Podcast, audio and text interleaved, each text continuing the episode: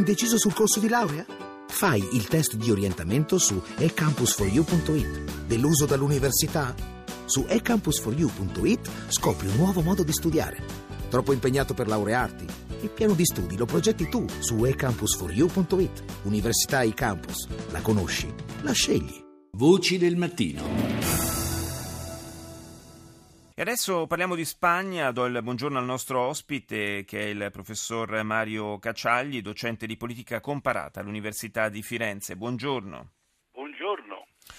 Una situazione politica in ebollizione, possiamo dire, in Spagna, due appuntamenti importanti, uno eh, ormai vicinissimo, quello con le eh, elezioni in eh, Catalogna. Eh, mancano pochi giorni, il 27 settembre si va al voto, si tratta di elezioni anticipate. E sullo sfondo naturalmente c'è anche eh, l'appuntamento di fine anno invece con le elezioni eh, nazionali. dicevo una situazione in ebollizione proprio perché sono due campagne elettorali che si intrecciano.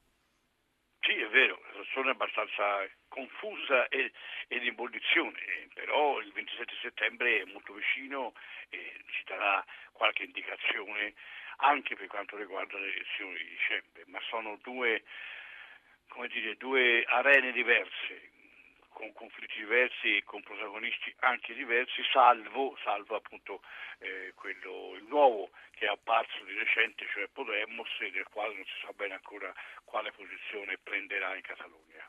Ecco, in Catalogna naturalmente il, eh, l'argomento centrale eh, resta quello dell'indipendenza, il, eh, e diciamo che è l'argomento che ha segnato un po' tutta questa legislatura, quest'ultima legislatura che peraltro si conclude anticipatamente ed è eh, anche il, l'argomento sul quale è nato un, ormai da tempo un braccio di ferro con Madrid. L'altro giorno eh, il Premier Rajoy è andato a raccogliere anche il sostegno internazionale da parte di Angela Merkel su questo tema. Già, è vero, senso che la Merkel appunto ha speso parole per il mantenimento dell'unità e contro ogni forma di eh, come dire, fra, fra, fra, frazionamento, frantumamento dello Stato unitario. Vero, sì, sì, c'è stato anche un pesante intervento della Merkel che ha irritato molto i catalanisti. Il problema è sapere quanti sono questi catalanisti e che, e che consenso riceveranno. Non, non, non, si sa ancora niente, non, sa, non ci sono previsioni.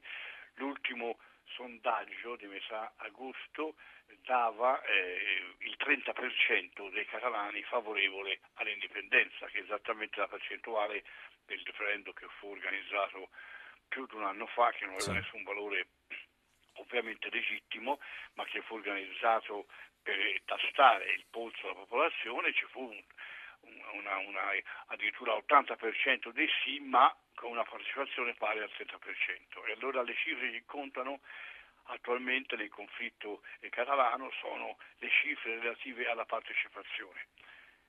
Se sarà molto alta significa appunto che eh, gli indipendentisti saranno in qualche modo eh, sacrificati o sconfitti. Se sarà bassa è probabile invece che riesca a raccogliere una percentuale per loro eh, sì. soddisfacente, ma è tutto questo da vedere, ripeto, l'ultimo sondaggio è di metà agosto e non sappiamo niente cosa faranno gli elettori e soprattutto cosa faranno le forze emergenti in Spagna e in Catalogna. Mi riferisco appunto al successo che ebbe la lista civica in, municipio di Barcellona in primavera, c'è un sindaco, come lei sa, anzi una, una, una sindaca, sì. una alcaldessa sostenuta da Podemos, ma questo è successo a Barcellona, non sappiamo sì, cosa questo significa invece in termini quantitativi in tutta la Catalogna dove in tutta la regione, gli orientamenti certo. sono diversi naturalmente, è probabile che la Catalogna con Bregenza sia ancora,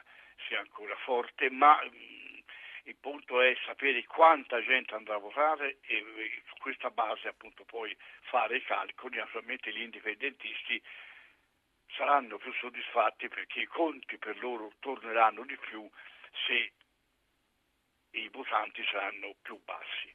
Dunque un test importante, locale ma di grande rilevanza eh, a livello nazionale. Io ringrazio il professor Mario Cacciagli per essere stato nostro ospite.